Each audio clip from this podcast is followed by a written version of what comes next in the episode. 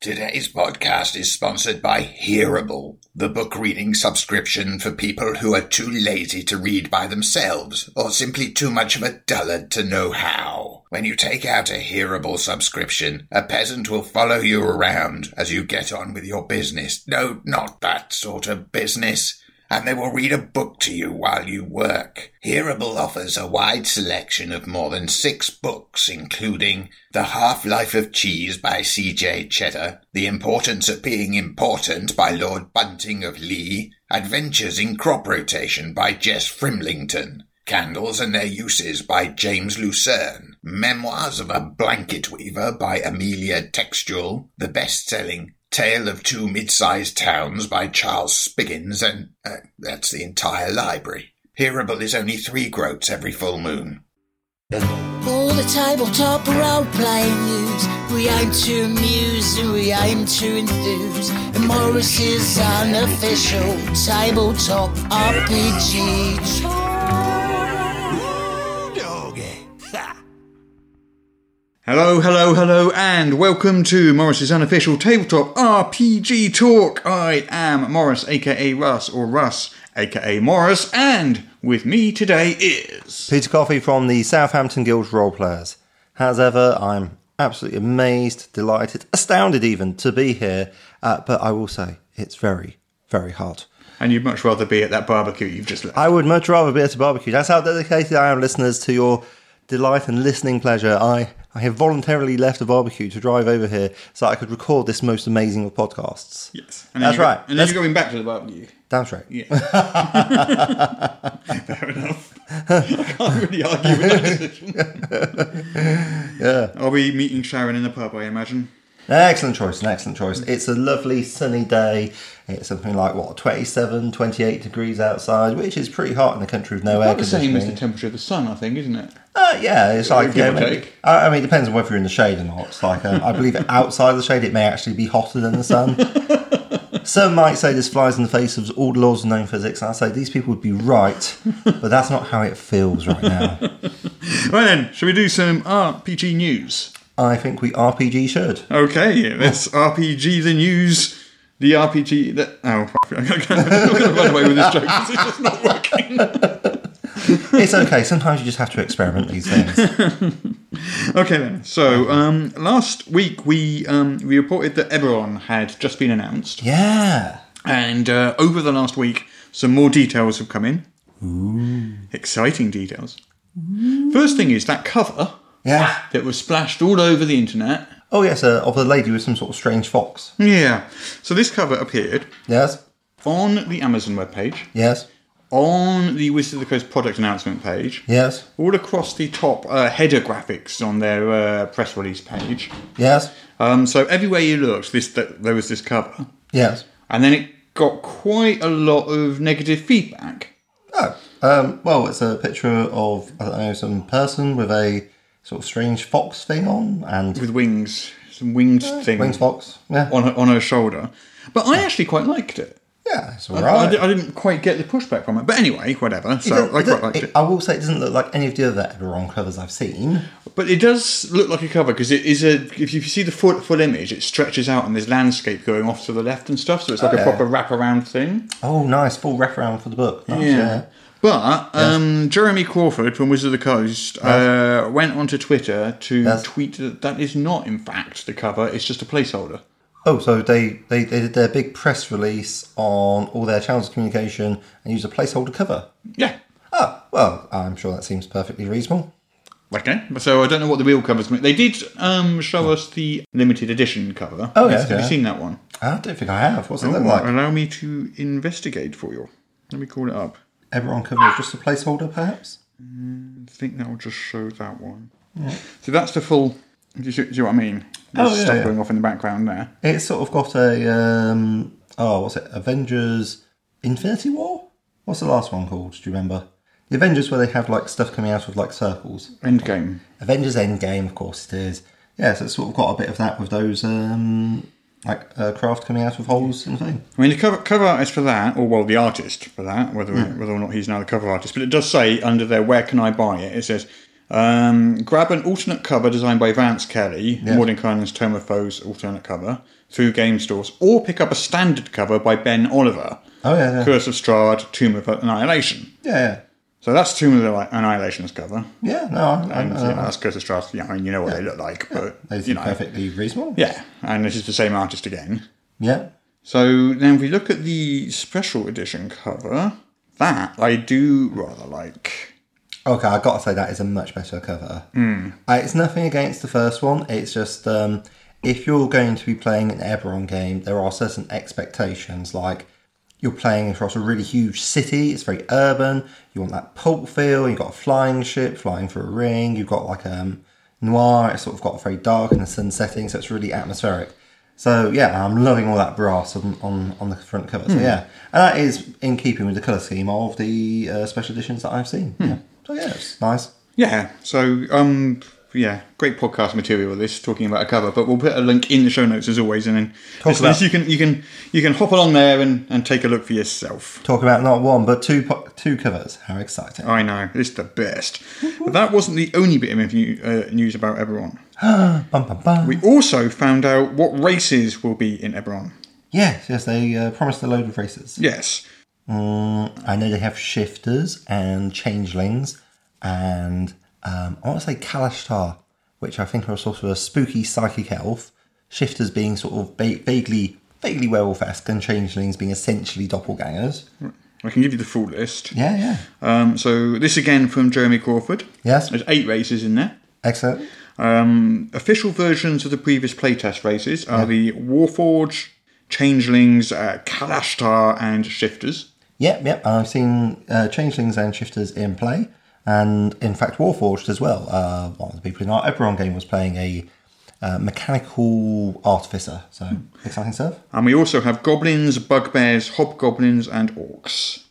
Okay. Um, oh, it'll be interesting to see what their take on orcs is because the ones in Volo's Guide to Monsters, which would be for the Faerun setting, um, they're just worse than regular half orcs. Well, Jeremy Crawford did in fact comment on that very subject. he? said, Yes. he's been saying that a lot. He said, uh, the playable orc in Eberron is different from the orc in Volo's Guide to Monsters.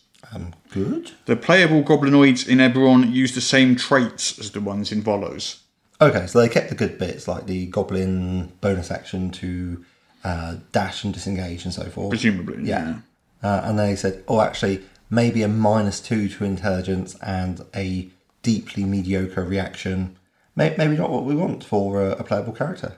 Well, I guess we'll find out when the Guess book we comes will. out, Yeah. unless they do some kind of preview. Yeah, so in case it just turns out those were placeholder races.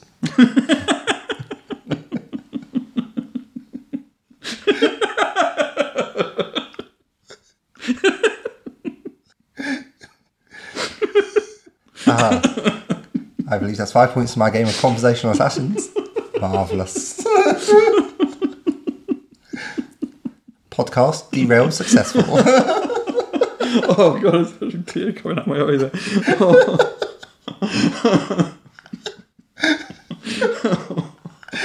Oh, I thought you poured me a glass of water. Apparently, I've got a pint of bitch juice here. mm, refreshing. Oh.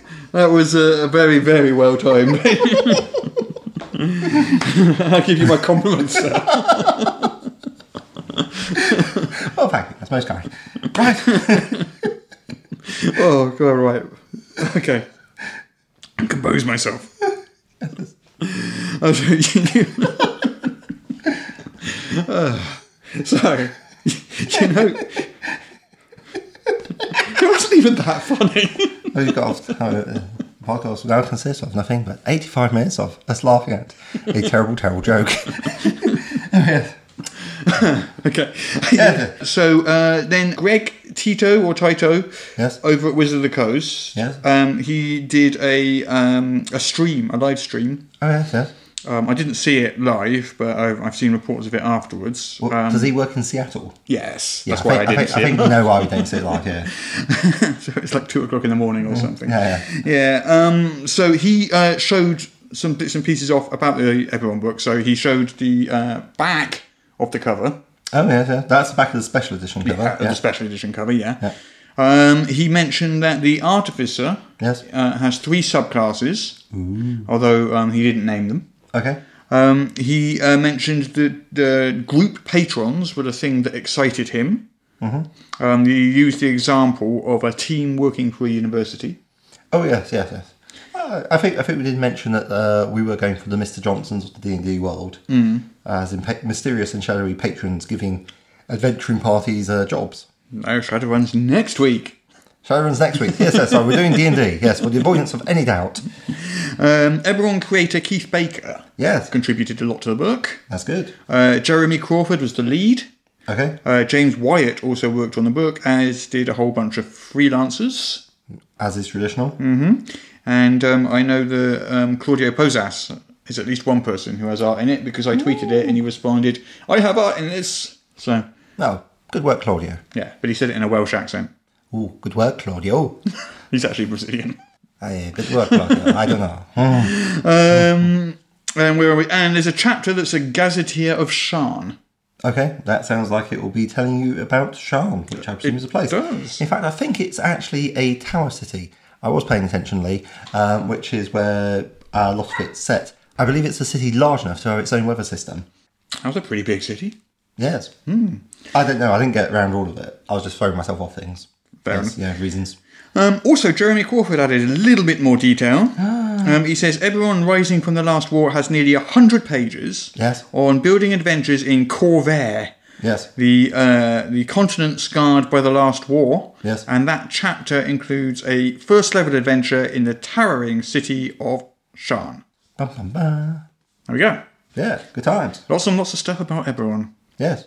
That's quite exciting. New We, setting. we should rename this the Eberron News Podcast. Yes. Let's not do that. No, that's a terrible idea. Yeah, it's an awful idea. We should rename it the Wizards of Pod. That's much better. Wizards of Pod. Eh.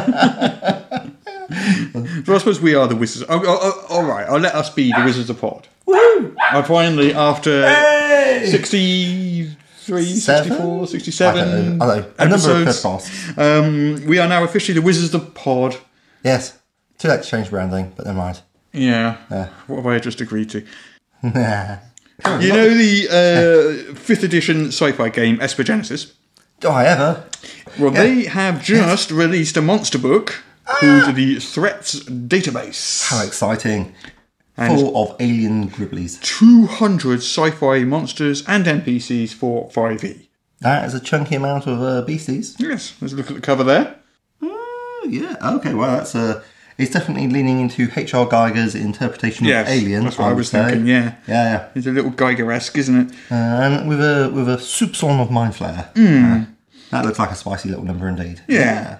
Um, yeah, okay, well, that, that's that anyway. Oh, Uh, good work, Esper Genesis. The uh, uh, you were working on a sci-fi game, if I remember your Facebook correctly. I am not working on it. I was posted. Sci-fi V. E, I thought you were going to call Sci it. Five, I think it was, was it? Yeah, I said if I were to make a sci fi game, I would call it Sci Five. And it just ended up with a great big page full of puns. So many puns. Just to clarify, I'm not making a 5e sci fi game. Official breaking news. Uh, Morris of Ian Well Publishing denies making a sci-fi supplement for E. 5e. I am not doing that. it was all just a terrible joke gone wrong. Bit of Warhammer 40k. Oh, gone then. Would you like to see the cover wow. of Cubicle 7's revamped version of the book? Yes, I mean this is the perfect time to uh, show off that sort of podcasting material. yes, I know. There we go. That's it. Okay. It's a gorgeous piece of art. So you have the fairly standard for 40k uh, diorama of our heroes are stood on a mound of presumably corpses or other high ground whilst being besieged by, oh, it's orcs this time. You have what looks like an apothecary, probably an Adeptus Mechanicus clone. Uh, I'm going to say a ganger. Um, Someone who's very conveniently shooting his flamethrower through the hole in that person's chest. um, or lucky, perhaps that. them- per- well, it's a bolt at us, and I think it's shooting through them. Uh, and they have a spiky helmet, so therefore evil. Remember, uh, round helmet's good, spiky helmet's bad. Is that the rule?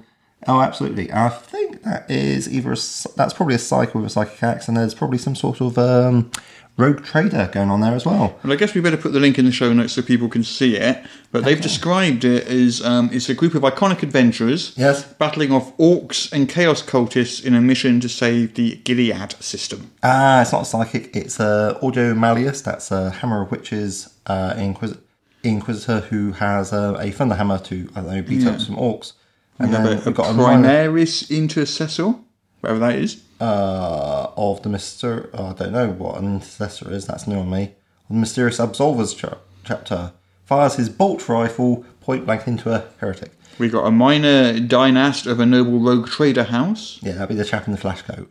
Okay. And we have a tech priest. He is.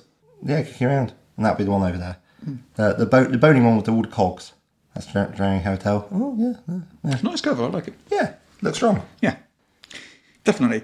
Uh, did we cover this one? The guy that pirated stuff? Um, DM Clockwork Dragon. Yeah. So he's got a Patreon, Yes. and for a dollar a month, you Yes. can get a whole load of stuff from his. Pat- That sounds awesome, doesn't it? That does sound Sounds awesome. great. Sounds good. Really generous guy.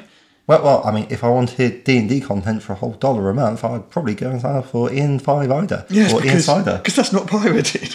That is not pirated, and that I, I'm funny that way. I, I actually quite like supporting the creators. Call me old fashioned, but I don't even make RPGs. People, I I just like RPG makers. Anyway, crack on. Yeah. So this this guy who's called DM Clockwork Dragon, his real name's Sebastian McCoy. Yes. He's running a Patreon account. Yes. And for a dollar subscription, you get access to all this material. Excellent. But that access material basically contains a whole bunch of copyrighted material from the DM's Guild and Wizards of the Coast. Yeah. And there's also stuff from Cobalt Press in there as well, I think, and some other companies. Okay, so DM's Guild is the same as Drive Through RPG, but specifically for 5th edition and, well, other editions of Dungeons and Dragons. And you can obtain PDFs there. So people have, this chap's acquired them and then selling them. Selling them, on. basically, yeah. Yeah, yeah. Um, not only that, he offers uh, bounties of cash or other rewards to people who contribute to the collection. Right. Anything rather than buy directly from the creator, it seems. Yeah, uh, um, but it seems like he just doesn't really understand what he's doing wrong. So um, basically, the sort of hammer came down a bit. Uh, Patreon suspended his account briefly until I don't think they came down hard enough, but um, briefly until he removed the copyright material. Right. And um, I'm fairly sure we got a DMCA from Wizards of the Coast. I'm not sure, but I think Yeah. he did. But um, he, he also uh, says that uh, he, he's under the impression that anything online falls under fair use and Creative Commons licensing. So, Yes, Clockwork Dragon. Yeah, you know that Star Wars Rise of Skywalker trailer that just came out this morning and is online? Yes, Clockwork Dragon, you now own Star Wars. Well done. Yeah, good work. Of course it We're doesn't. impressed. Uh-huh. Wait, what? You're saying that if people put stuff on the internet, it doesn't mean that they're saying that you should steal it? Yeah. Interesting. Yeah. So anyway, um, well, yeah, it's like I don't know, if you, if, if you want it, you can't. Play. I I don't know. Piracy can it, it's it's it's a little bit tricky with the digital stuff, maybe, but not really. I don't know. And this is just like it's just basically stealing. And other people are buying it. Weird. But if you do want 5e content Yes. on a Patreon Yes. in PDF format Yes. every week for Oh. about a dollar, Oh. head on over to E Encider, Ah, I see. E-N-5-I-D-E-R. Yes, where you can obtain entirely legal Entirely legal, yes. entirely legal content and support creative types so that they will produce more content. Hmm. We believe this is described as a win-win situation. Got some sad news. Oh no! Hmm. Uh, so, uh, oh yes, yeah. Mm. Rick Loomis um, passed away. So he uh, was diagnosed with cancer earlier this year. Yep. And over the weekend, I think it was late last week, Yeah. uh, he, he passed away. Um, so Rick Loomis, which you'd probably know from Grimtooth's Traps or uh, Right. uh, the publish, he's, he ran uh, Flying Buffalo Games, which published Tunnels and Trolls. Yes. Which was uh, It was a competitor for Yeah. the first edition of I Dungeons think and Dragons. Yeah, yeah. I think when TSR went out of business in the late nineties, Yep. Flying Buffalo then officially became the oldest RPG company. Oh, okay. So it goes back that far. That's a, a honoured and venerable institution. Yeah, yeah, and uh, Tunnels and Trolls um, is kind of like a, a lighter, maybe more irreverent take on sort of D and D tropes. Yeah, I think it's it's about its uh, seventh edition now. Yeah, Yeah. Um, so yeah, um, he was also one of the founding members of GAMA, the Game Industry Managers As- Game. The Game Association Manufacturers Association. Some, yeah, um, yeah, that. Come on, them people. Yeah. Who have been out of the news for a while now. but Yeah. Uh, um, We can come back to that later. yeah. Yeah, so you know he's one of the proper stalwarts of the industry. A really, really important founding. I'd say a founding member of the actual industry. Would you describe him as a titan of the industry? Yeah. Yeah, I think that's fair. Yeah, so it's, it's really, really sad that he passed. I mean, I never, I've never met him, and um, Oh. Uh, but, but fantastic legacy, uh, bringing joy to hundreds, if not thousands of people. yeah, Yeah. absolutely. Yeah, it's good stuff. Yeah. Oh, what else? Ooh, Yes. we got another da- data dump from D and D Beyond. Ooh, exciting. Um, this is talking about Yes. the most common D and D party composition. Ah, yes, yes, yes. So, if we ignore parties of three for now, because I'm let's go Ah. into parties of four because that's more common, isn't it? Okay, Right. yeah. Um, so, I mean, looking at these figures, they're all sort of like 0.65%, 0.49%. They're all so close as to These be are- almost random, yeah, to be These, honest. these are less than 1%. Yeah. Um, I like the way that they uh, gathered the information, which was that they checked to see who which characters' hit points were changing on D and D Beyond, because that's a really good way to tell whether someone's um, Hmm. Actually playing. Hmm. Yeah, yeah. Um, al- although, mind you, I've created characters using D and D Beyond. I would generally tend to then print out and use a piece of dead tree because, Hmm. Well, yeah. like you know, tablets run out of batteries. But, um, yeah, so um, the, the, the top the top um, uh, party of four compositions Yes. at 0.65% each, there's three rivaling ones. One Yeah. is Cleric Fighter Rogue Sorcerer. Yep. One is Cleric Fighter Rogue Wizard. Classic. One is Barbarian Druid Rogue Sorcerer. Interesting. So that's the three top combos. Yeah. Um, So you needed like a fighting man. yeah. I mean, you, you can basically see that it's uh, fighter, wizard, rogue, spell. Uh, no, fighter, cleric, rogue, wizard, stroke, sorcerer is pretty much the core. Yeah, yeah. Uh, and cleric slash druid, uh, barbarian slash fighter. Yeah. Yeah. they're- Sometimes those are switched out. But I mean, there's, they, they've got lists for parties of three, parties of four, parties of five, going all the way up to parties of seven. Uh, I did notice that fighters were very popular in the parties of three, and then and four, but then in five and six, the barbarians became a bit more popular. But it was hard to tell. Um, and six fighters still in the top one, two, Yeah, top two, and in five, not in the top in number five, but in but the second, the second in number five. Yeah. In, in a party of five. Sorry, I'm not even making sense now. I'm barely stringing words together. well, nothing's changed there, then, eh? Perhaps we can do a placeholder podcast. But I think what happens is the larger the group gets, Yes. the more likely more obscure classes are going to start creeping in. And you So if want you to have start a bit of looking at- differentiation between the Yeah. playing groups, Yeah. If you start looking at um, parties of sort of like 10 or 12, which I imagine are very, Well- very rare, but I think Okay, that's yeah. when you're going to start seeing things like um, gunfighters and the GM's, DM's Guild and all that sort of stuff would start creeping in. I suppose. Yeah, um, or just run two different games, or tell someone else you be the GM. Yeah. Yeah. Well, part, in the parties of four, Warlock doesn't feature at all. If you if you look at that, No, no, I can see that. nowhere at all. You got to the parties of eight, they're all over the place. Yeah, yeah, yeah. I mean, essentially the warlock. Blood hunters. You know? Oh yeah, yeah, a bit of Matt Mercer throwing in there. Yeah, so you know you start you start to get less core. yeah, yeah. Um, I haven't seen a lot of monk going on. I must say. Monk. Let's have a look. So, in a party of four, Oh. not, not a single mention of a monk. Yeah. Party of five? Nope.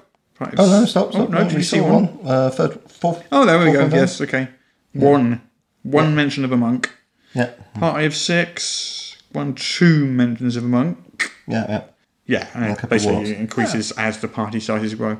I mean, it depends. Like your classic party is like you want a divine spellcaster, an arcane spellcaster, fighting man, um, rogue to try and open up things. Like you know, travel specialists basically. Well, ob- obviously, the original party of four was your fighter, cleric, magic user, and thief. Yes. And largely, this kind pretty much still holds out, doesn't it? It's a, it's a strong set of cho- strong set of choices. Well, D and D still kind of designed around that assumption. So, like when you go into a dungeon in D and D, you're gonna have you know, doors which need a rogue, Yes. and you're gonna need healing by the cleric and all this sort of stuff. Absolutely. like adventures are basically designed around the assumption that that's what you Oh yeah, absolutely. that's what you're doing. All right, uh, what else have we got? We got a new Starfinder adventure path. Ooh, it is called Attack of the. Guess what? It's the attack of. Attack of the Clones. It is not. Attack of the Clones. it is Attack of the Swarm, which is totally different to clones in every possible way. Yes, they they are in no way uh, numerous and resembling each other. Well, they're insects, I assume. Yes, the insectile swarm surges. yeah. The ever ravenous threat. Mm-hmm. They do sound nice, don't they? So this is the first first part of the Attack of the Swarm adventure path, All right. and the first adventure is called Fate of the Fifth. Exciting. Uh, by Patrick Brennan, I see. Yeah, Yeah. that does look fun. I do like a good swarm.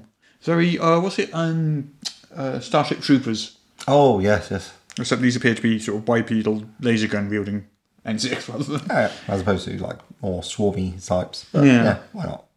I'm sticking with Paizo.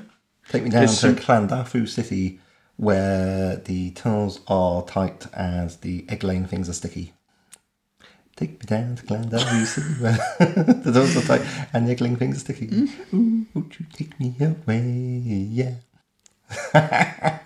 Finished. Second verse. Same as first.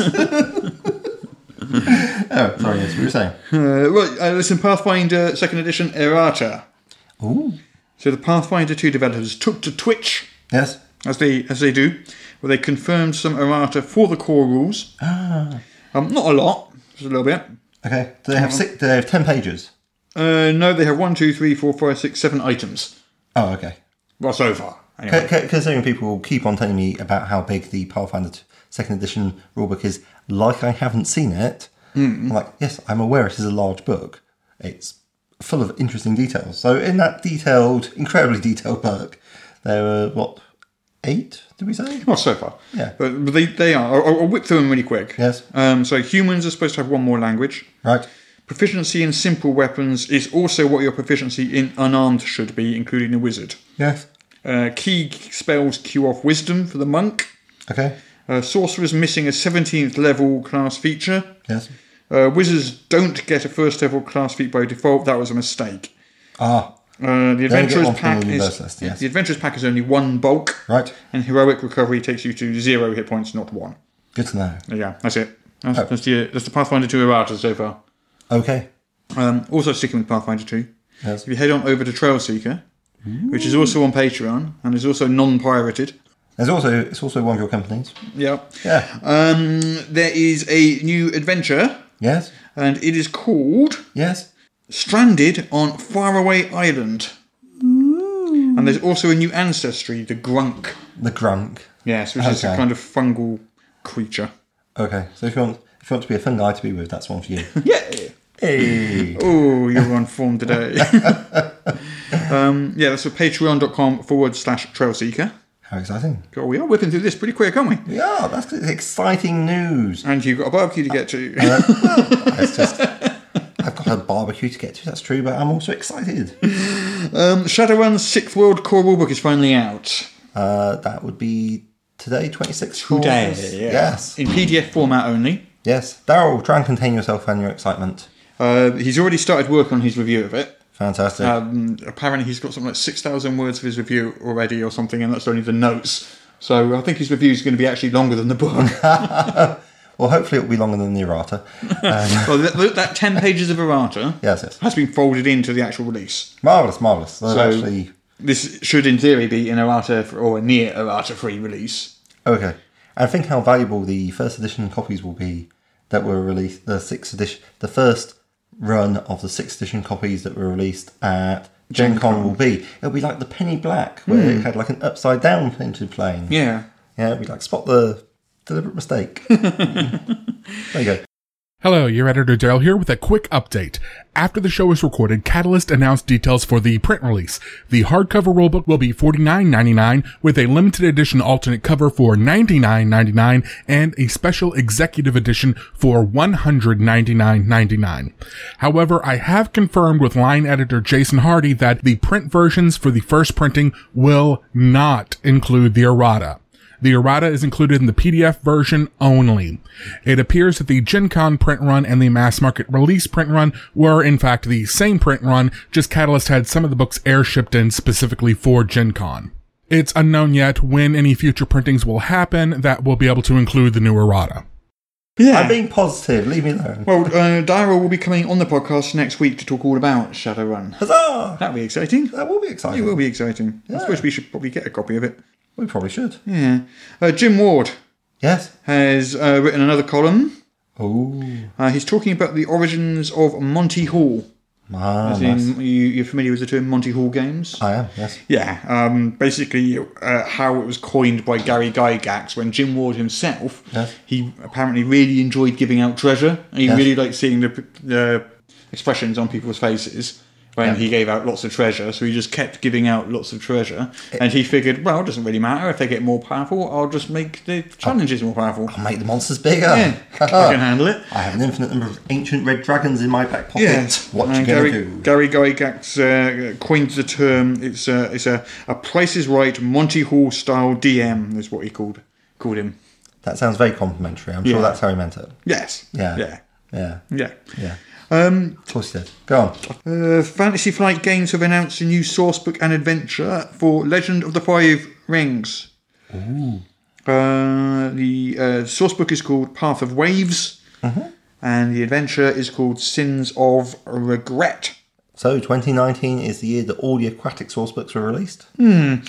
Well, Path of Waves focuses on Ronin, which are, you know, like masterless samurai, Yes. commoners and gaijin, foreigners.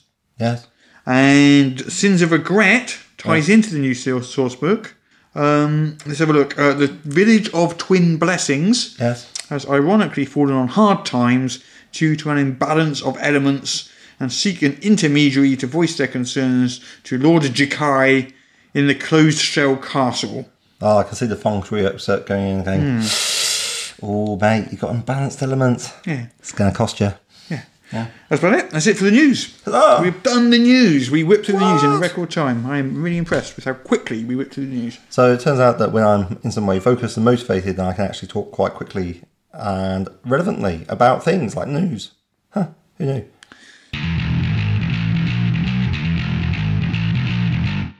Okay, it's time for our awesome sandbox cross with player narrative campaign.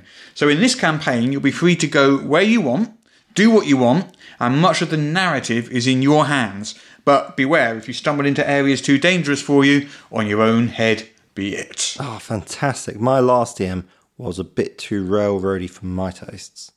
Okay, I'm ready. I'm excited to explore this vast open world. Right, let's begin. Right, what do you want to do? Well, where am I? Uh, where do you want to be?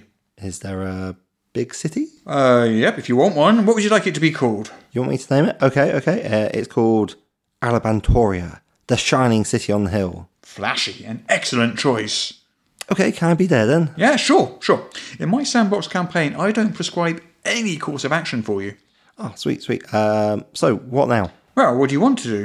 Um, I don't know. Uh, what can I see? Oh, you know, city stuff, shops, roads, people, that sort of thing. Right, right. Uh, I'll go into shop. What sort of shop is it? Um, I would not deign to dictate such a thing. You tell me. I'm big on player narrative, you know. Mm, I'm beginning to see that. Uh, fine. It's a general store for adventurers. And what's it called? Uh, general store? Huh. Well, mm, if you insist. You know, I'm not 100% sure you've got the hang of this player narrative sandbox stuff. Do not fear. I know exactly what I'm doing. Now, what do you want to do in the uh, general uh, store?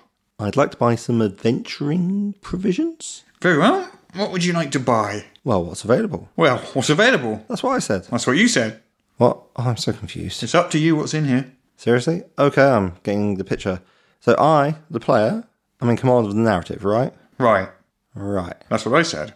Okay, in that case, I'll take a plus 19 Holy Avenger, Iron Man suit, and a Batmobile. Um, That's not really very genre appropriate. And that lot would cost you millions. They're having a sale. Okay. In my new kit, I'm going to drive out to the nearest Goblin Cave, This isn't going quite how I planned it. planned it, I thought you said this was a sandbox, player driven campaign. Yeah, but that's not quite what I meant. Look, are you committed to this concept or not? I guess. Good, in that case, you go and make the tea. You're not really needed here. I'll carry on with the adventure. Fine. You have hoisted me by my own petard, sir. I see the error of my ways now. Uh, um, how would you like your tea? You tell me. How do I like my tea? What? What? That's what I said. It's up to you. How do I like my tea? This is getting too self-referential even for me. Who wrote this sketch anyway? Who do you want to have written this sketch? Whoever it was, they really didn't understand the basic concepts of sandbox campaigns or player dr- narrative-driven systems, did they? Evidently. Shall we just play a railroad campaign? Seems less confusing. I think that's wise. Okay, are you comfortable? I have this 900 page manuscript which describes everything that happens to your character. At the end, you'll be 20th level. Ugh, whoever wrote this sketch should be fired. Out of a cannon.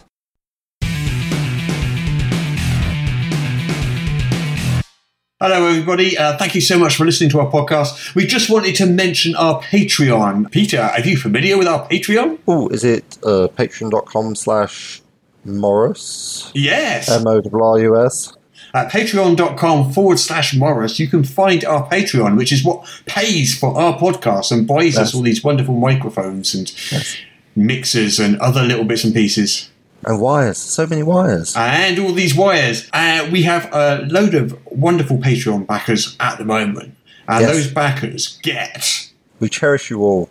yes, we do cherish them very much, and those backers get bonus content every single week, just as a thank you for uh, for backing our Patreon. And because they're so awesome and so quick off the mark, they also get to like talk to us in our Discord channel, which is pretty good. Hmm. And we sometimes even deign to answer that. Um, but even more importantly, when we have guests coming onto the show, they have the opportunity to ask questions of those guests. Hmm. Um, and then we will pass on the questions that we think we our guests will answer. So please, if you do enjoy the podcast, head on over to patreon.com forward slash Morris. Link will be in the show notes. Yes. And support us, even with just a dollar a month. Every little, every little bit helps.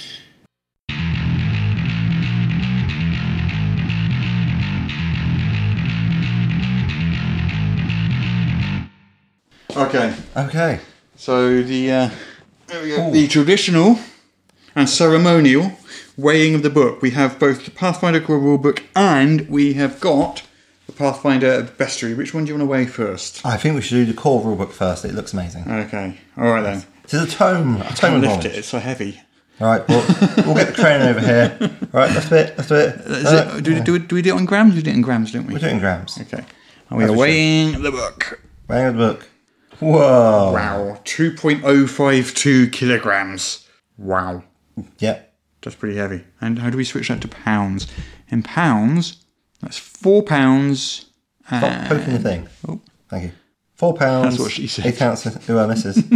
Four pounds, eight and three eighths ounces. Yes. There we go. I mean, there's nearly a five pound book there. Yep. That weighs more than a battle axe. Does it? I'm sure I saw somewhere a battle axe that was four pounds. I can't remember what game it was in. Was Oh, okay. D and D. Well, to be fair, that weighs nearly as much as many of the light melee weapons. so there you go. Uh, the Pathfinder core rulebook. We're saying it's going all the way up from D4 damage to D6 damage Definitely, on weight without a doubt. alone. Okay, bestiary. I'll let you do the Bestiary. bestiary then. Okay, well, yeah. Oh, uh, what's into it? Poof. Give it a poke. Ooh. Let's try and zero the scales again. Doo. Bonk. Bonk. Okay, so zeroing the scales. There we go. There we go. So we've got in grams first. Pathfinder bestiary weighs Ooh, a stonking 1.24 kilograms. That's nearly 1.1 and a quarter kilos. It's very impressive. Uh, and in pounds. Ooh, rocking in at 2 pounds, 11 and 7 eighths ounces. Wow. Well, there we go. Yeah. Yeah. Um, any variations are entirely due to. What about what? So, so those people Yes. Oh. that will rec- that want their whole Pathfinder set Yes. together. This is where we find that together they don't weigh the the same as the two numbers. Yeah. So, so together it's. let's, let's stick it on kilograms. So yeah. there we go. So three point two, basically three point three kilograms. Shy two grams, yeah. It's pretty good. And then um, seven pounds, four and a quarter ounces. Wow, that's pretty heavy. That is pretty heavy. Yeah, imagine lugging that to your gaming group, Oh, a future. and that's not counting any adventure paths or dice or screens. Hmm. Oh, yeah. All that stuff's going way. Oh, way up, yeah. You get fit. Well, or you get back problems. One of the two. But Why not both? hey, that's what Zoidberg says. Yeah. Right. Yes. Shall we have a look at this bestiary then? Oh, go on. You I think reckon? it's I think it's best if we do. All right then. so, Pathfinder bestiary. Yes. It's, it's it's a lovely book again. I mean, they've really been uh, bringing out the uh, things. I like the side bits where it- it's largely in alphabetical order, and they have the same similar sort of on there. What, what do you call this bit here, Russ? I'm not side or side nav. I don't know. Yeah, it's like got a, a navigation bar on the side, which lets, lets you see uh, roughly which part of the book you're in, A to C, and so forth. And when you look at it from the side on, you can actually see where those parts are, which lets you zoom straight to from ape to Wendigo in one easy, swift movement. It's uh, it, I know a lot of people sort of like bring out this whole uh, Pathfinder's copying X or Y or Z. Yeah. Um, and uh, two of the things that they do tend to trot out, and I don't think it is copying either of these things, is 5e and 4e Yeah. for different reasons. Yeah. But I think if it were to have things in common with E, 4e, Yes. I think this bestiary is probably the uh, where you'd probably you know where you probably find hints of that. Mm-hmm. Uh, which I think is a good thing because I think one of the things 4E did really, really well was Mm-hmm. its monster design. Oh, absolutely, yeah. I mean, I hear it was. ex- I never actually got to run 4E, but I hear it's very easy to create uh, encounters that way. Yeah, although uh, one thing that was really good about a 4E monster was not only was everything quite interesting and varied and it was exception based, Yes. um, but everything you needed was on the page Yes. in the stat block. Yeah. Uh, so if you open this up and you pick up a, I'm just picking up a random monster here. So this is a, a stone mauler. Stone Mauler. Stone Ooh. Warner. Totally randomly picked. Yeah. Um, you know, there's going to be a whole bunch of sort of keywords and there's going to be a whole bunch of various bits and pieces that you're going to have to refer elsewhere for. Uh, well, yes, but I don't know. It's got. It, it, it, but it, is there though? Probably the main thing would be uh, Earthglide. Earthglide. Uh, it refers you to the Sodhound, which is just across the way. Earthglide lets you burrow through any earthen matter, including rock. This is what you could. Well, for example, they've got here, like in the Lich, a frightful presence, aura, emotion, fear, mental. I mean, those keywords all mean something, but you have to.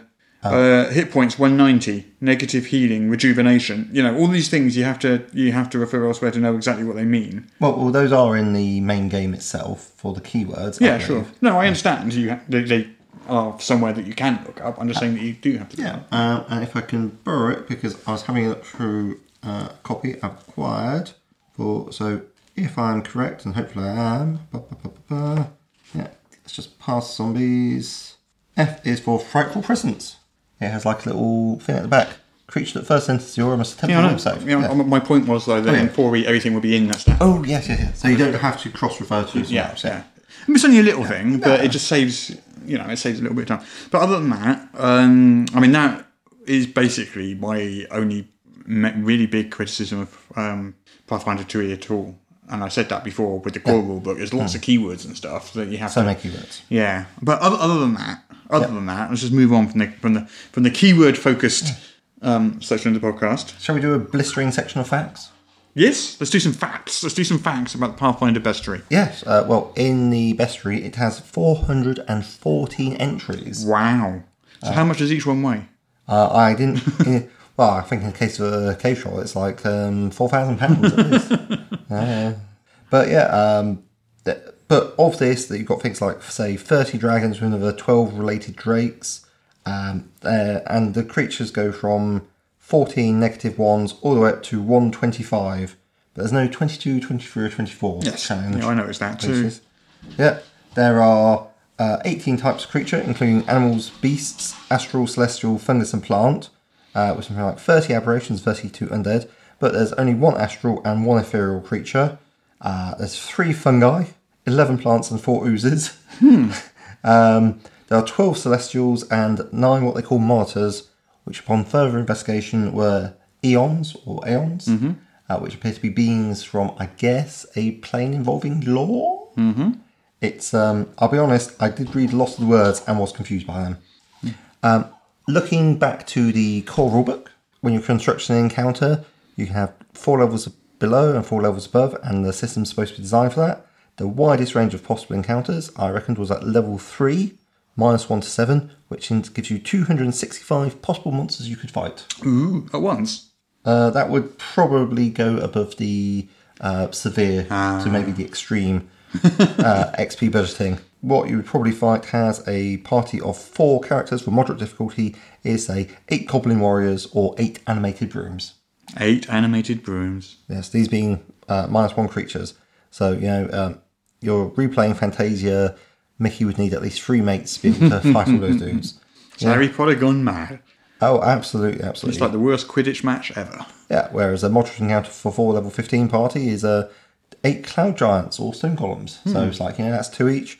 And of course, if you're at level 20, four ancient black dragons are, and I quote, a trivial threat for characters. They essentially have no chance of losing. That's Wow. that. That's what it says in the rule book. I don't know. That's it. One ancient black dragon per person, even at level 20, seems like a big fight. But you know what? You'd require two black dragons each to be a challenge. And when you get to three, then, you know, it's like, there you are. You burst in with your, like, three mates. Your, uh, all right, so Rogue, you've got three dudes. I'm a fighter. I've got three of them. Wizard, you got another three. Cleric, you got another three. And yeah, there you go. That that'll be uh, that'll be a moderate fight where we probably shouldn't lose if we play our resources I would carefully. hate to go into that dungeon room with, with 12. ancient black dragons. yeah, you're, you're probably going to like the plane of ancient black dragon at this point. Hmm. Like this is this is the this is your mosh before you go and meet Tiamat and say, "Hey Tiamat, what are you doing here? Uh, you don't belong in Galarian. You belong in Faerun." Um, or Hmm. any, more, Pleasure any more Metals. stats for us? Uh, but a level three party would have to defeat about hundred goblins, which at around about eight per encounter is approximately thirteen ba- battles, which is at moderate difficulty. So they could also fight thirteen battles with single trolls for the same effect. Well, Um, a level 15 party is looking for about 100 of those stone golems or 13 ancient green dragons. blimey. Yeah, so there you go. Um, that, that's that's just using the thing. Uh, phew. oh, humanoids, they range from levels minus 1 to 7, which is all the way from goblin to a medusa. Animals, on the other hand, range from minus 1 to 15, the largest animal being a CR 15 azure worm, the more familiar purple worm, uh, only clocking at CR 13. I've got some vague stats and stuff as well. Oh, yeah, yeah. Tell us more. Okay, so Tell us about the best of the bestery. Well, um, the original Pathfinder had five bestiaries. Wow. That's a lot of besteries. If you estimate about 300 monsters in each, Okay. and that's about 1,500 monsters, Okay. and that's not counting ones that aren't in the bestiaries because Yeah. they have them in their adventure paths and they have them. Right. So I reckon there's probably a good like two and a half thousand, um, maybe even 3,000 Pathfinder 1 monsters. That that that is a lot of gribbly. That's a, you could probably look that up somewhere online, but that's a complete guess, but that's what I think it would be.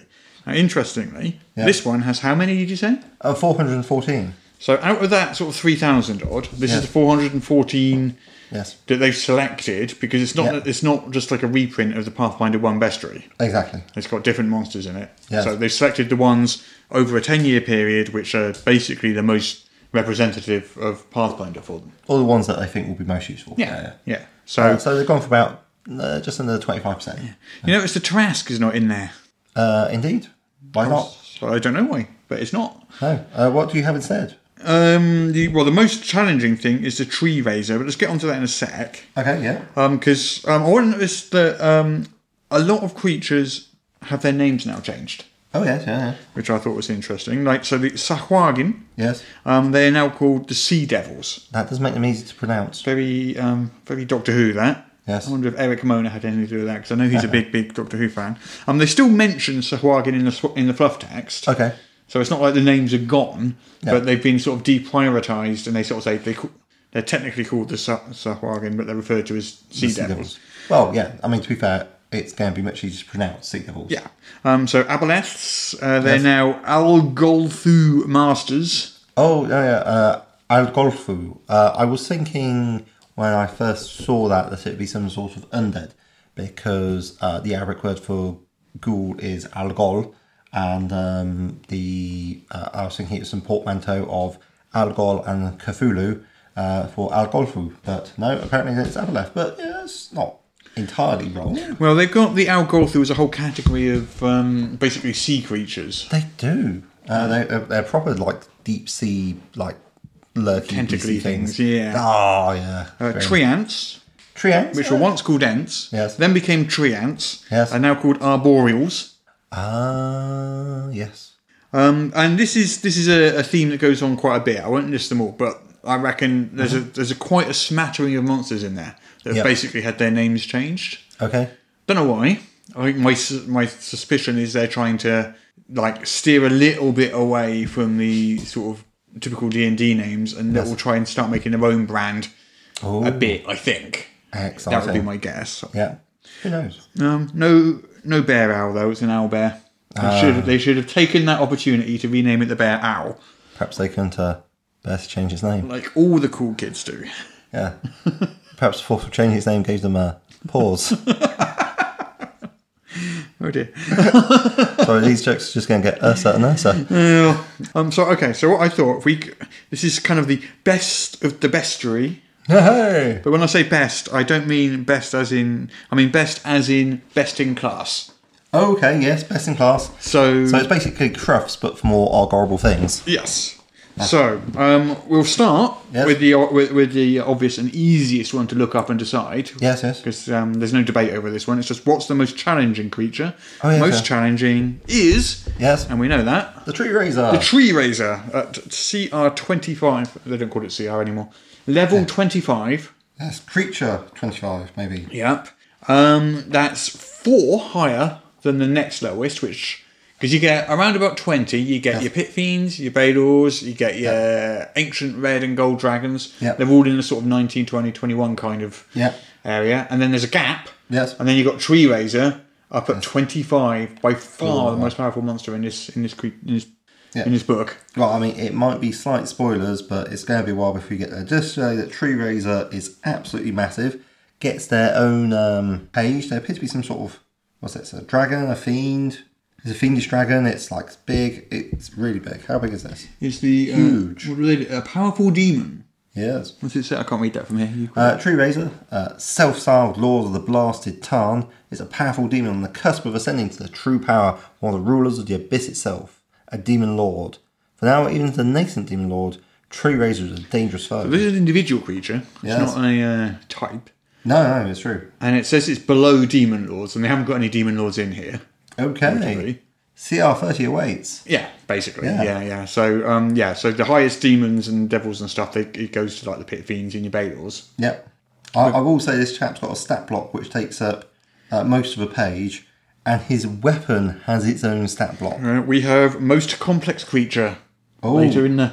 I have I have some I have I, I have a little list of a few people few creatures which are in competition for that title. oh nice. we'll, Um, get, we'll get to that in a sec. oh, can I put one in for most misleading picture? Sure. The Most velo- misleading picture. The award goes to. Uh, the Velociraptor, the description of it says it's one and a half foot tall and seven foot long.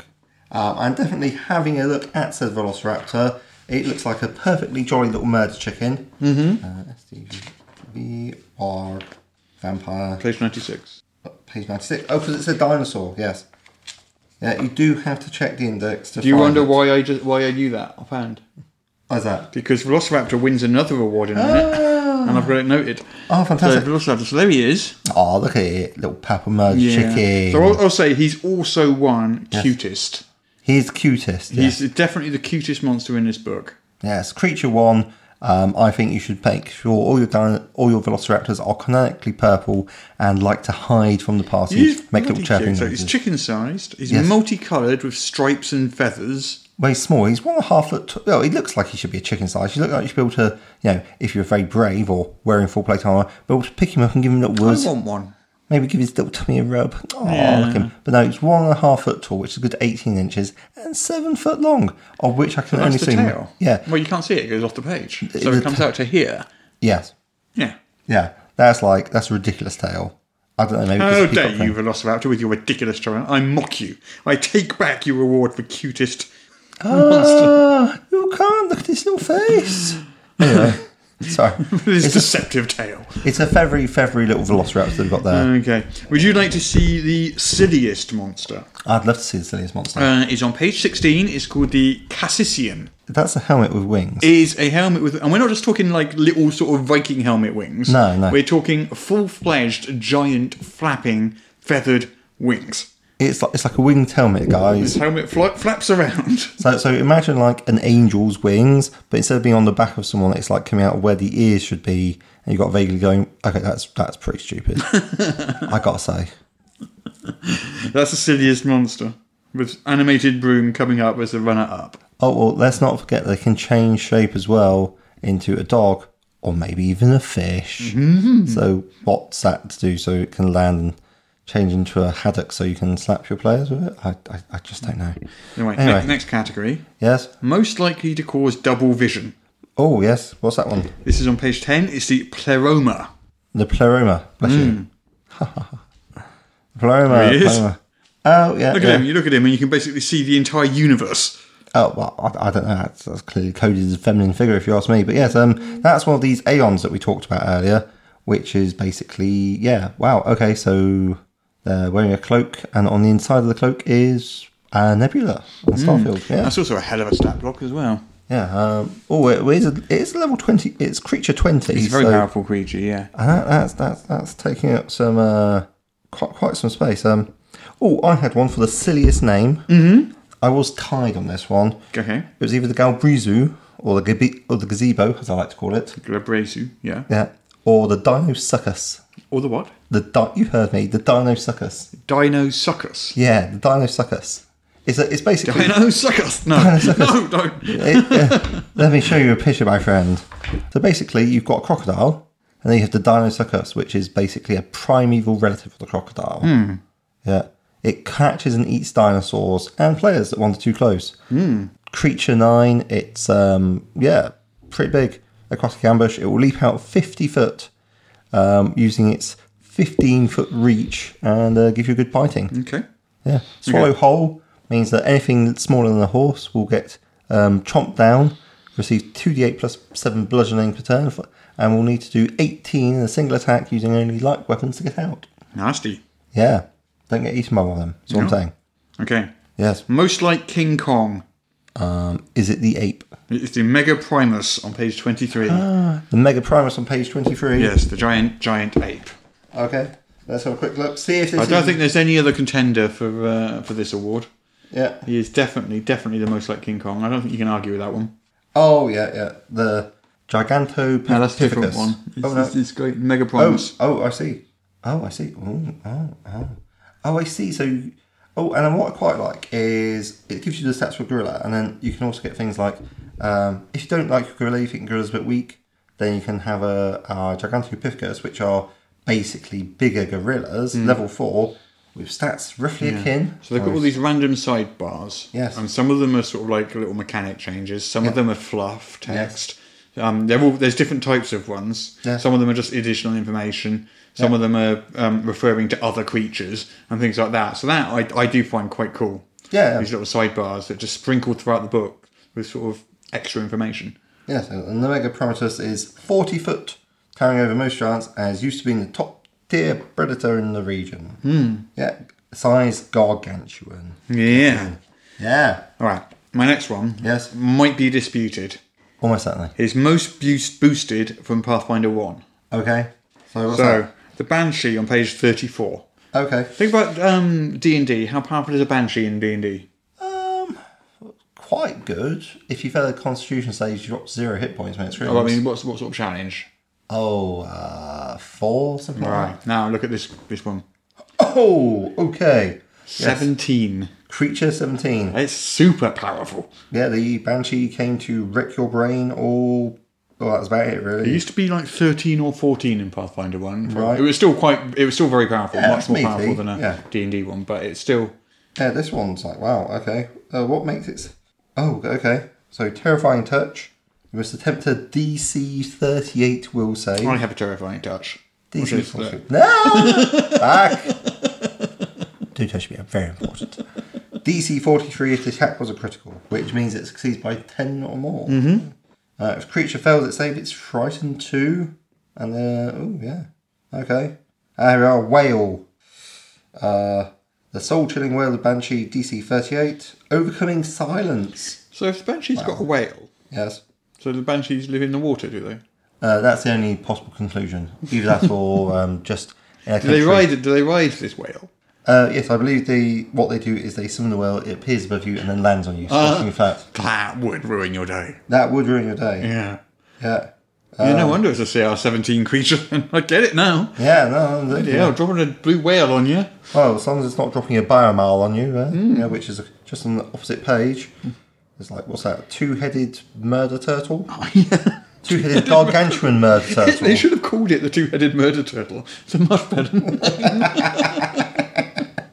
name. Uh, all right, ugliest creature. Ugliest creature. Oh, Right, this this one can be disputed because Yes. there's a lot of demons and stuff in there which are ugly as hell, and there's Yes. a lot of like gibbering mouthers and slimes and oozes. Yes. But Yes. I went for the cockatrice on page sixty six. Page 66. Oh, yeah. sure.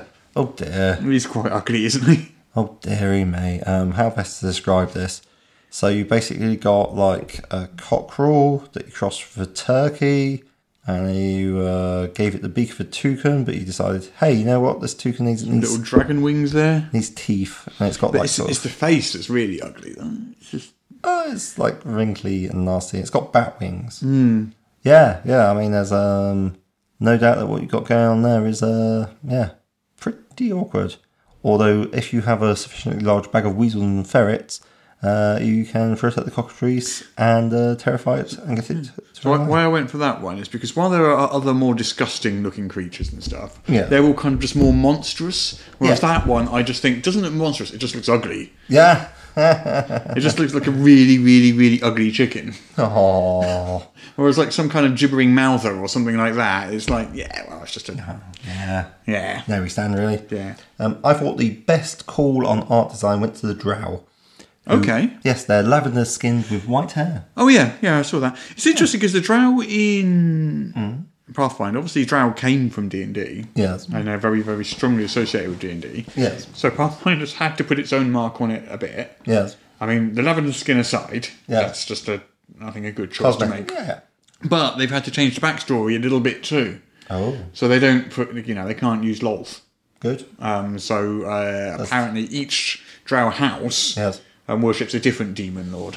Oh, Okay. Well, that gives them some variety. It's still a matriarchal, generally matriarchal society, so it's not that different. And they still have the dryaders and all that sort of stuff. Ah, Yeah, so yeah, Mm-hmm. it's yeah. not it's not a complete rewrite, but they've, they've kind of divorced it a bit from the from the D and D. I don't know how far back into Pathfinder lore this goes. Oh. If we picked up a Pathfinder one bestiary, would it say the same? I don't know. Perhaps one of our amazing listeners will be able to tell us Yeah. because we know nothing. Someone tweet at me. Or, Yeah. or not. One of those two things. yeah, at Morris. Yeah. you could do that, or you could get come onto the Discord channel. Or that. Yeah, um, it's in the podcast channel. Yeah. so yeah, or you could even join the Facebook group and say lovely things to us there. Right, scariest monster.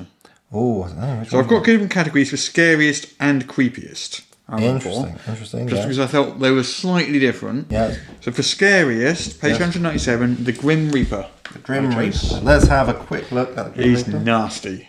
Gremlins. Pugwampy. This guy, if he kills you, you can't come back. No resurrection, none of that stuff. Oh, It's goodness. permanent. He's CR 21, Yeah, and basically, if you meet him, you are toast. yeah. Um, oh, final death. A creature killed by the Grim Reaper can't be brought back to life by any means short of divine intervention. No, he is pretty, pretty hardcore. Yeah, I mean, you might have one of the lesser deaths, I presume. What the sort of hell is a rat- lesser death? It's just like like a snooze or something. No, it's like a rat with a scythe. Squeak. Yes. Mm. Okay, well, that's going back a bit. I haven't read that in years. Yeah, um, ooh, and that I think does not kill you uh, just by giving you a look. Although it is quite fast and quite scary. So, doo-doo-doo. yeah. Uh, so basically, they are much the same as the Grim Reaper, but smaller. So great way to uh, worry players who've been looking at Pathfinder Bestiary. Uh, who's next? Creepiest. I've got Creepiest. two. Couldn't choose between these two. Okay. So number one, Yes. page two seven three, the Quellant, Quellant, Quellant, Quellant, Quellant. Okay. Is this like um, an ant but for quail eggs? No, Ugh. it's quite a Oh. creepy little thing, isn't it? Well, big thing. Uh, how big is it? It's large. So it's got three legs. Yes. It's like grey and featureless with a blank face. It does have trifold. It has a certain amount of trifold symmetry, but it's got a um, Mm.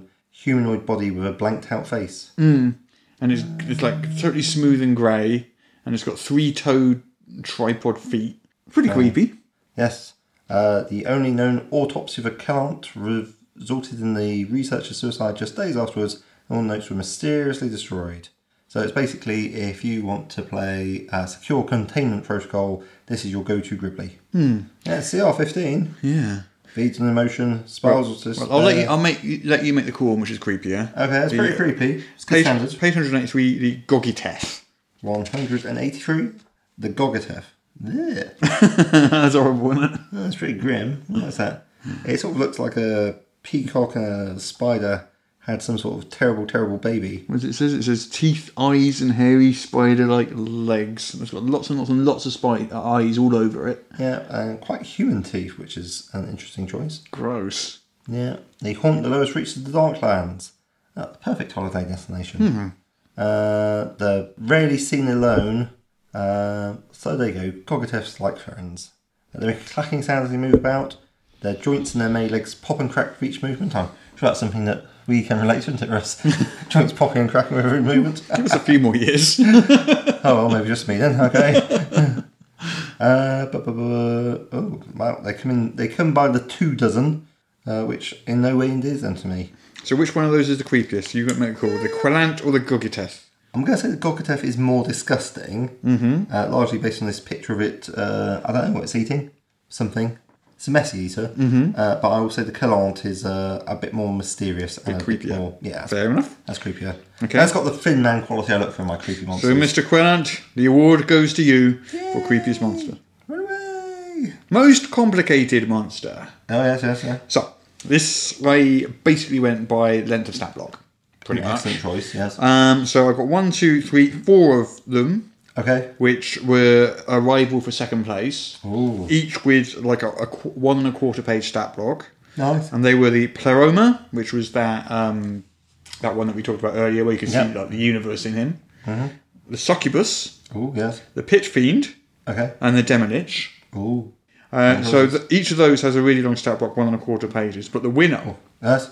the winner Yes. is the Vampire Mastermind. Oh. Because not only does it have a really, really long stat block, Yes. you also have to refer back to a separate list, Oh. a, pa- a page long page of things that all vampires have. Oh. So, in total, the Vampire Mastermind, Yeah. page 321, Yeah. is Bum, bum, bum, bum, the most bum. complicated creature. So, that's that's the basic It's got stat block. a So, Full page. so it's of full vampire page. evil. himself, Yes. and then you turn back, and then you've got a full two pages here, which refer to all vampires. So, he's three pages in total, So basically. he's got his basic vampire abilities and his true vampire abilities, uh, and of course you can create vampires as well. Nice. Yeah. okay. Vampires and vampire. Hmm. Yeah. Yeah. Good stuff. Okay. My final category. I don't know Yes. if you've got any more, but mine is grossest. Grossest monster. Go on. Grossest monster. Yes. On page 251 is the Ofalf. Ofalf. This is a sewer living shit monster. It's a monster made of shit. It's a shit monster. Not saying it's a shit monster, it's a shit monster. Well, it's a creature ten, so it's not that bad. So it lives in sewers, there's living heaps of soggy vegetation, um, no, uh, wet d- detritus, sewage, and rubbish. It's a shit monster. It, it, it, it's basically a fatberg come to life to say, "Oh, you came to the sewers, did you?" Hmm. That was your first mistake. That is the grossest monster in this book. Yes, it's got abilities like putrid stench, which Mm-hmm. is an aura, and filth wallow, which gives it a fast They've avoided healing. using the word shit, but they mean shit all the way through there. Yes, yeah, they're going for detritus, uh, rubbish, cesspit, uh, refuse, mm, they like the vile. Apparently, their domains typically overlap with those of otyugs, who fear orfalfs. Hmm. Although otyugs have been known to band together in order to take one down. Well, there we There go. are a creature so disgusting that not even otyugs like it. That's pretty good work there. Well, there we go. That's the best of the bestiary awards. Yeah, um, I, we think it's a fine piece of work. Um, excellent production values. It's got some kobolds on the front. I presume they're kobolds. Yeah, I think. Um, that's yeah, good, they, they- they come in a variety of different colours. And essentially, what they're doing is they're doing the usual kobold stuff of saying, hey, look at us, Mr. Troll. L- Look at us. And then the Hydra behind it's going, ah, dinner already? And the Troll's like, ah, I'm going to eat you, little kobolds. And the Hydra's like, hmm. That's how I interpret it. Yep, yeah. So oh, yeah. yep. So you like it overall? Um, Yeah, bestiary? yeah, I really like it. Compared to say the Monster Manual for D and D, how would you compare it? Um, easier to navigate this one. Uh, the monster manual, there is a certain amount of like lumping, but Hmm. it's not as consistent. There's quite a lot of that in. If, if that by you mean like categories of things. Mm, Yeah, there's quite a lot of that in there, which I actually found quite difficult to find some stuff. Yeah, because I'm looking for things by the uh, first initial. Big Yeah, Sci-Fi I think you notes. just got to get used to the way it's organised. yeah, yeah, See the sidebar here. yes. You know, they've got the various different sidebars. But this one is the Goblin Song. The Goblin Song. Goblins chew and goblins bite, goblins cut and goblins fight, stab the dog and cut the horse, goblins eat and take by force. Goblins race and goblins jump, goblins slash and goblins bump, burn the skin and mash the head. Goblins here and you be dead. Chase the baby, catch the pup, leave the pup alone. Bonk the head to shut it up. Bones be cracked, flesh be stewed, we be goblins, you be food. I see. Lovely little song, there, isn't it? Yeah, it sounds like a perfect playable race. Yeah, So I mean they've got that charismatic. traditional um, Bezo goblin art. Yes, which is sort of no pupils, glowing red eyes, and I've never been, So make to be you- honest, that much of a fan of that interpretation of a goblin. no, me neither. Basically, I, I, I don't know. I've never really seen it's it. very but- much associated with um, the Pathfinder brand, though. so.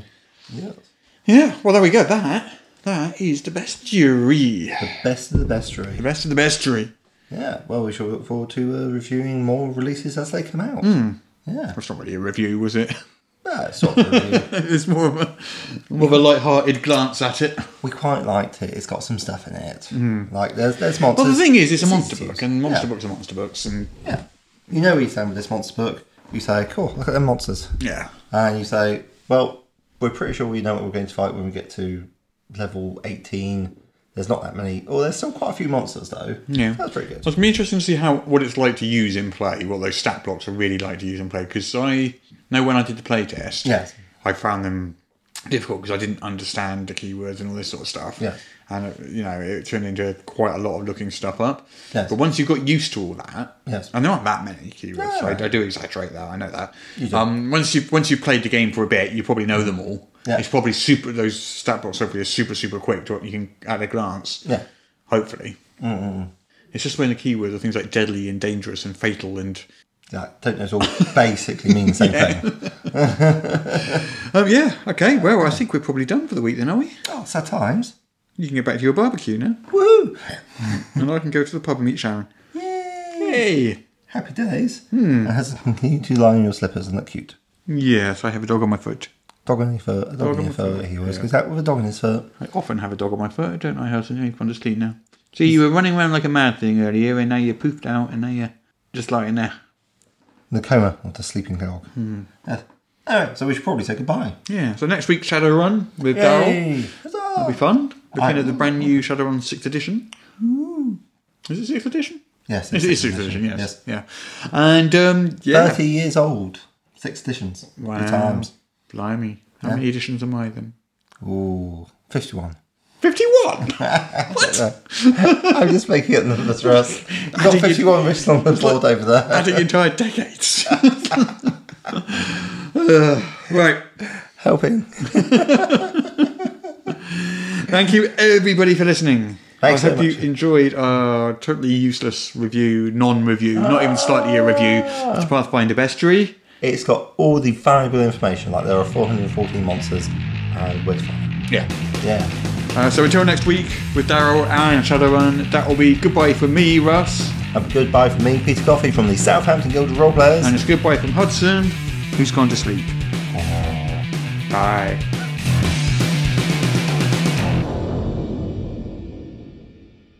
Apparently, I now have to read this to you. This is the official podcast of Morris's unofficial tabletop RPG news, which you can find at enworld.org.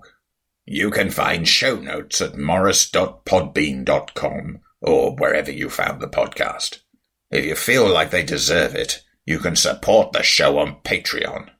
In return, you will receive exclusive bonus content. Just go to patreon.com slash morris. If you're interested in his babbling nonsense, you can follow at Morris on the Twitter. Send your emails to morrispodcast at gmail.com. Not all of your emails, just the ones you want us to see. Mm, that's it.